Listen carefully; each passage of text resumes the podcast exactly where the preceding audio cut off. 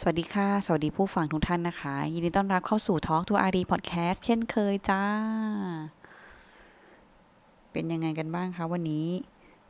ขอให้สุขสบายดีทุกคนเลยนะคะ ก็ทุกอย่างก็จะกำลังอยู่ในเส้นทาง แล้วก็จะเป็นไปในทางที่ดีขึ้นเนาะก็คิดว่าอยากให้ทุกคนแบบอยู่กับมันอย่างมีความสุข แล้วก็เป็นวันที่ดีของทุกๆคนได้ในทุกๆวันนะคะ วันนี้ก็มาพูดกันในธีมของออพลาดแล้วไงอะไรเงี้ย คือนั้นนึกเรื่องหนึ่งเข้ามาได้ คือตัวเองอะค่ะ เวลาที่นั้นมีการเริ่มต้นบางอย่างใหม่นะคะ แล้วก็มีการฝึกฝน ต้องฝึกต้องทำให้มันเก่งขึ้นอะไรเงี้ย คือเพราะเราเพราะหนึ่งเรามีเป้าหมาย เราจะมีวิธีการคิดที่เราแบบ เราจะทำอะไร step หนึ่งสองสามสี่และสิ่งนี้เป็นสิ่งหนึ่งที่กำลังฝึกอยู่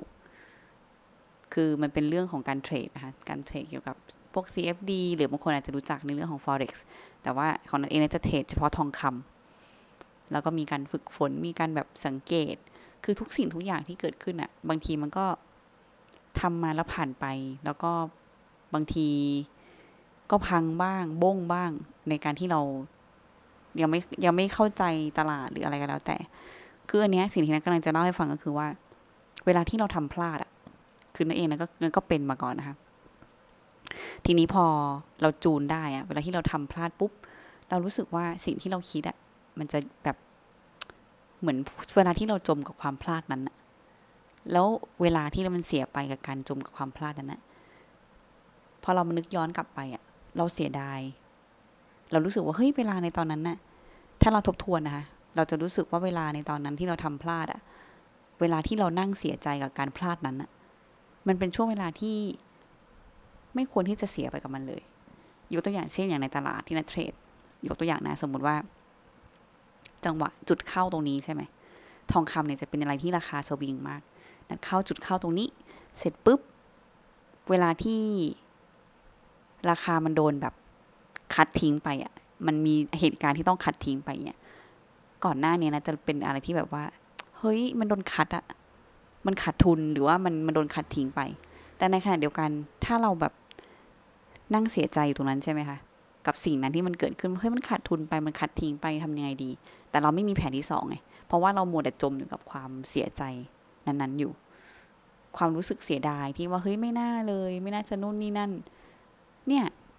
สิ่งที่เกิดขึ้นก็คือว่า พอเรามาตั้งใจใส่ใจ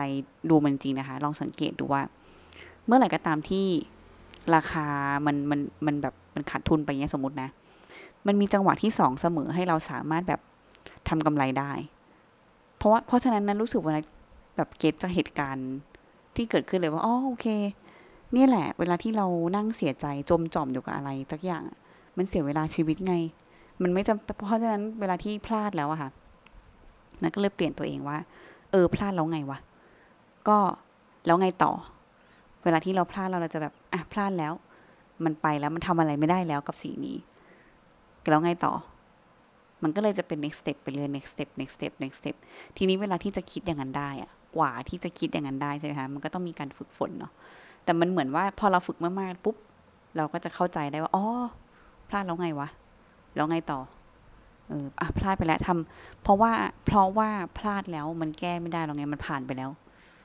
สิ่งที่ทำได้ตอนนี้เลยก็คือ แล้วไงต่อ เอาไงดี ประมาณเนี้ย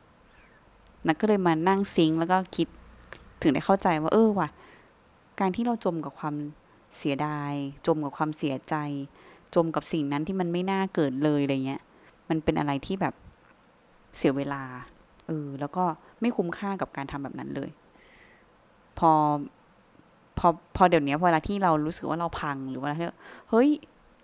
เหตุการณ์ที่เกิดขึ้นอะมันไม่แน่นอนอยู่แล้วถูกไหมคะทุกอย่างมันเปลี่ยนแปลงมันนู่นนี่นั่น แต่ว่าสุดท้ายเขากลับมาที่ตัวเราอะเราก็จะคิดได้คิดได้ว่าอ๋อโอเค ทุกอย่างมันควบคุมไม่ได้ มันเหนือการควบคุมของเราทั้งหมด แต่สิ่งที่เราทำได้อย่างเดียวเลยคือ วิธีคิดของเรา จะช่วยคุ้มครองเรา ให้เราสามารถแบบก้าวเดินต่อไปได้ โดยที่ไม่ต้องมานั่งแบบร้องไห้กับหัวเขา น้ำตาเช็ดหัวเข่าหรือว่าเสียใจหรืออะไรอย่างเงี้ยกับมันนาน มันมันหมายความว่า